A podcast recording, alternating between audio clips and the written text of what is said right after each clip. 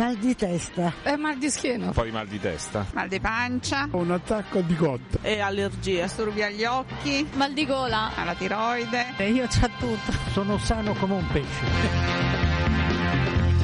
Effetti collaterali. La rubrica di medicina della Radio Vaticana.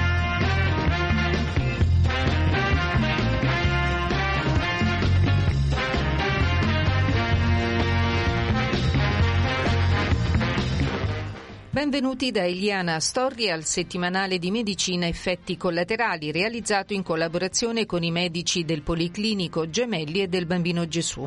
Oggi ci occupiamo di tumore al pancreas e di nati prematuramente in occasione delle giornate mondiali dedicate.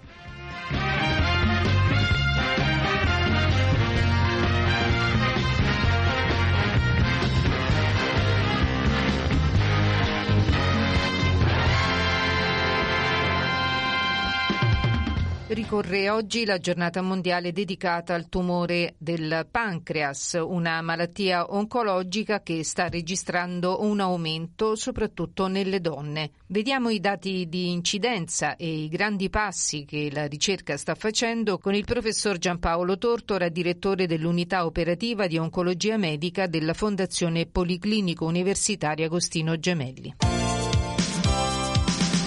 L'incidenza dei tumori del pancreas è in aumento nel nostro paese.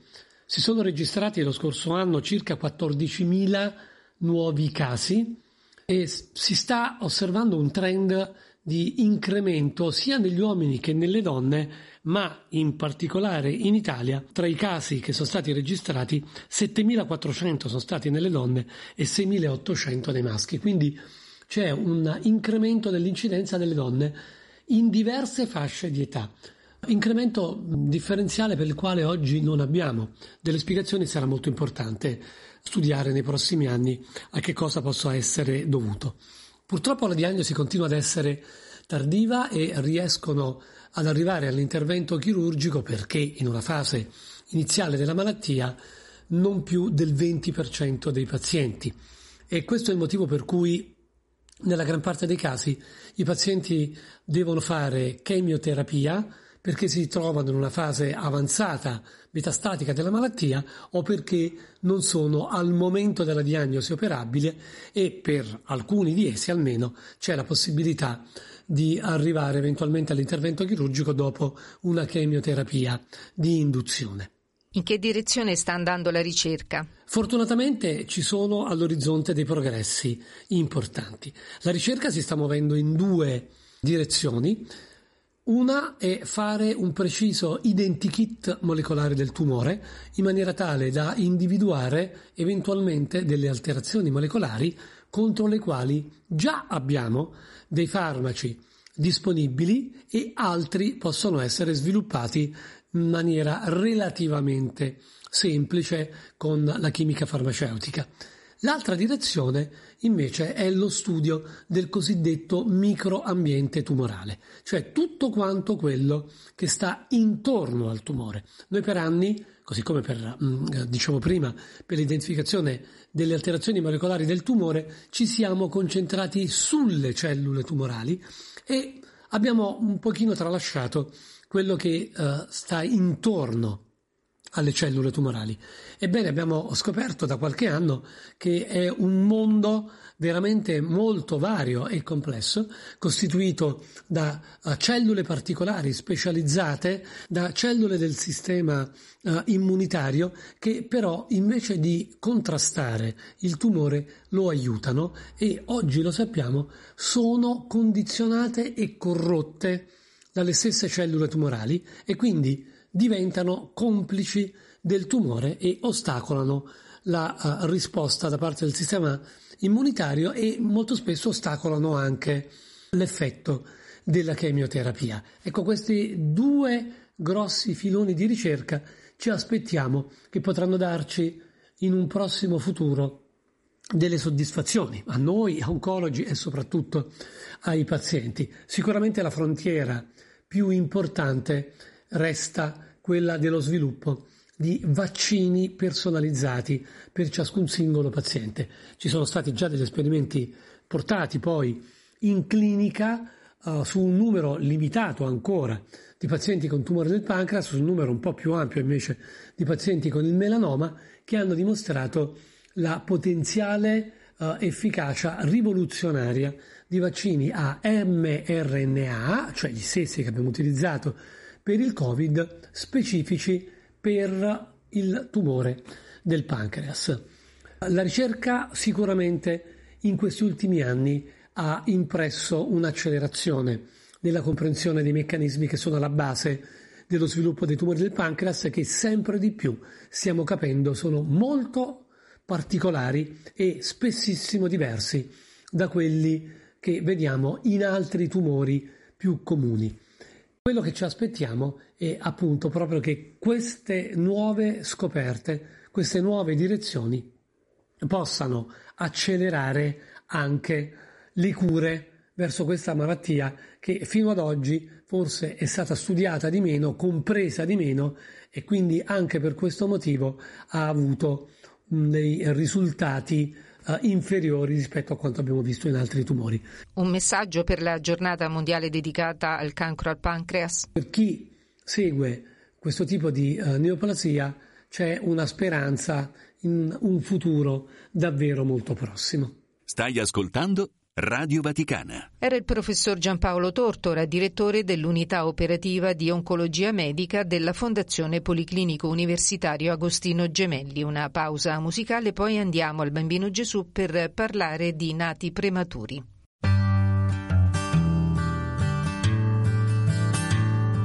There is a young cowboy who lives on the range.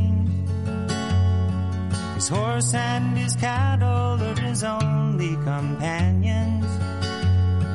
He works in the saddle and he sleeps in the canyons, waiting for summer, his pastures to change. And as the moon rises, he sits by his fire, thinking about women and glasses of beer eyes as the doggies retire. He sings out a song which is soft but it's clear, as if maybe someone could hear. Good night, you moonlight ladies. Rockabye, sweet baby Jane. Deep greens and blues are the colors I choose. Won't you let me go down in my dreams and rock her by sweet baby James? Now the first of December was covered with snow. So was the turnpike from Stockbridge to Boston. Though the Berkshires seemed dreamlike on account of that frosting, with ten miles behind me and ten thousand more to go. There's a song that they sing when they take to the highway, a song that they sing when they take to the sea, a song that they sing of their home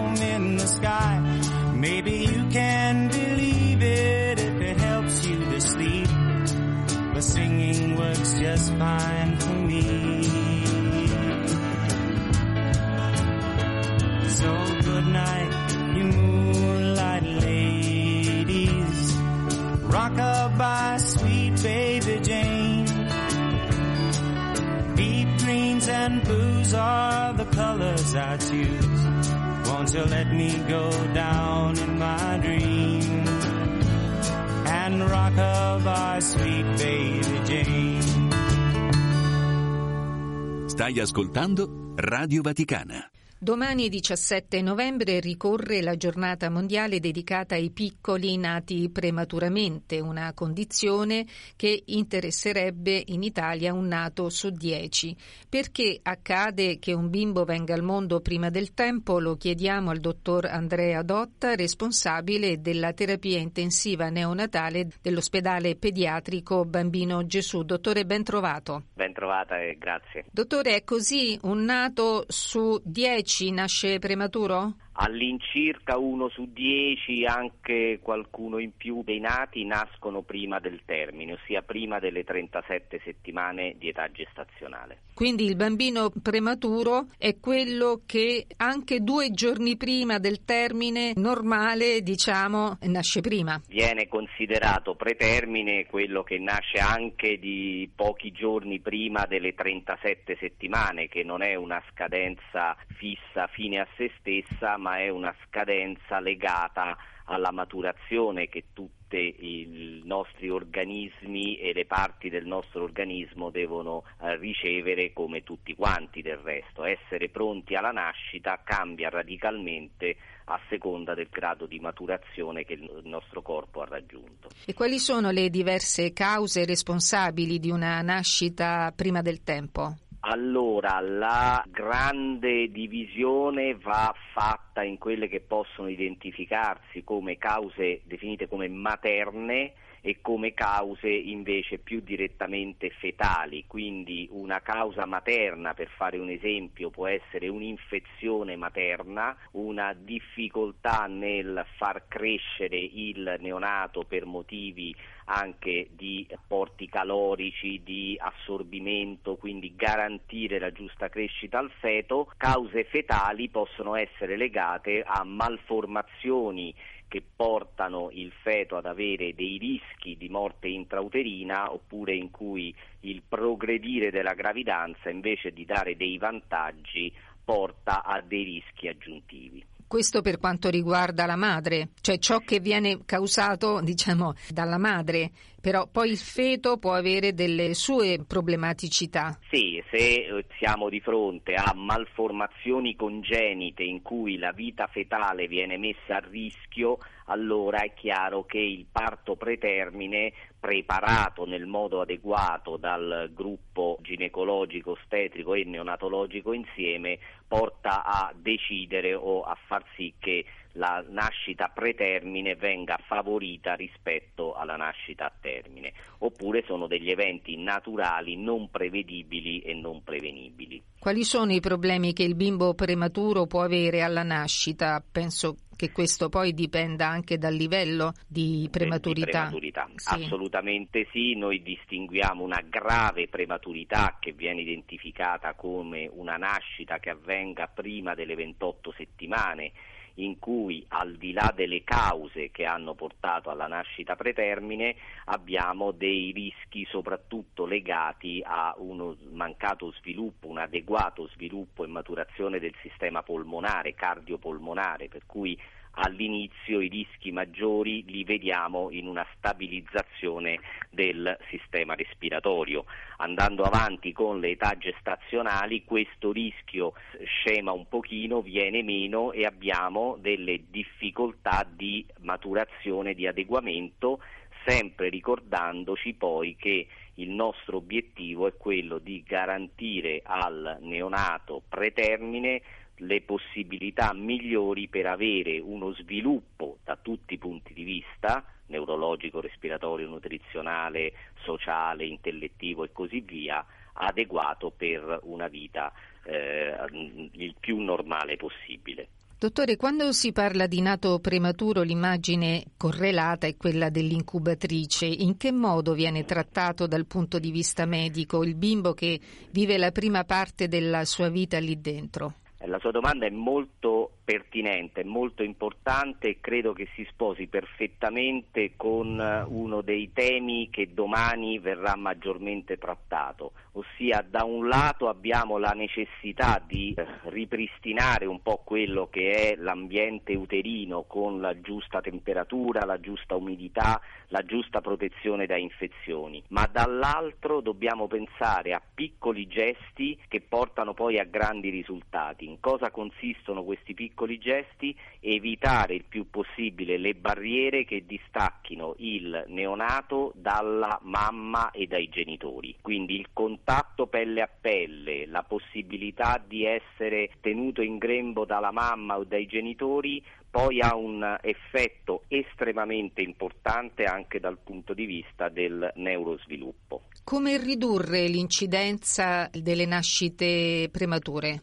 Altra domanda difficilissima perché si sta lavorando da tantissimi anni e proprio il, la collaborazione tra ginecologi ostetrici e neonatologi porta sempre di più a individuare dei percorsi di prevenzione della nascita pretermine laddove ci siano o una familiarità o delle chiare indicazioni mediche, esistono dei farmaci che possono proteggere dal rischio di nascita pretermine, così come l'attenzione scrupolosa in tutto quello che può riguardare la prevenzione delle infezioni, la gestione nutrizionale della mamma, è tutta una strategia fatta a 360 gradi che cerchi di ridurre il più possibile eh, l'avvenimento della nascita prematura. Tutto ciò è, è, diverso il discorso quando parliamo di nati prematuri in zone del mondo dove le donne non hanno assistenza sanitaria e non effettuano controlli prenatali. Tra l'altro lei ha esperienza di aree dove questo problema esiste. Assolutamente, del resto il numero maggiore di nati pretermine nel mondo ovviamente avviene nei paesi in via di sviluppo, ba- in, nei paesi a basse risorse economiche. Se parliamo di bacini quali l'Asia, l'Africa o il Sud America abbiamo dei contesti completamente diversi in cui le risorse che noi dedichiamo per un bambino potrebbero essere dedicate in maniera eh, molto più generalizzata per centinaia di bambini garantendo loro delle cure molto più semplici di quelle che noi siamo nelle condizioni, per fortuna, tra virgolette, di poter dare ai nostri neonati. Quindi il contesto fa tutta la differenza del mondo e lì ovviamente i tassi di mortalità o di possibilità di handicap a distanza sono molto, molto più elevati che nei nostri paesi occidentali. E voglio ricordare quei nati prematuri che in una incubatrice ci stavano ma che per la mancanza di corrente elettrica sono morti.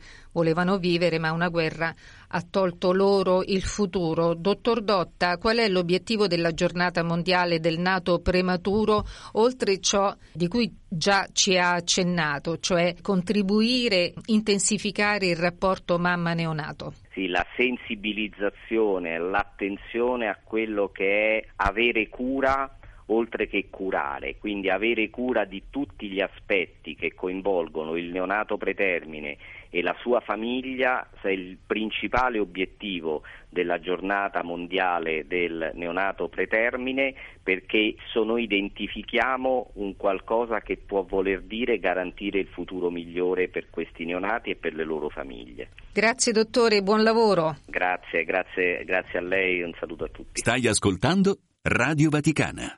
Era il dottor Andrea Dotta, responsabile della terapia intensiva neonatale dell'ospedale pediatrico Bambino Gesù.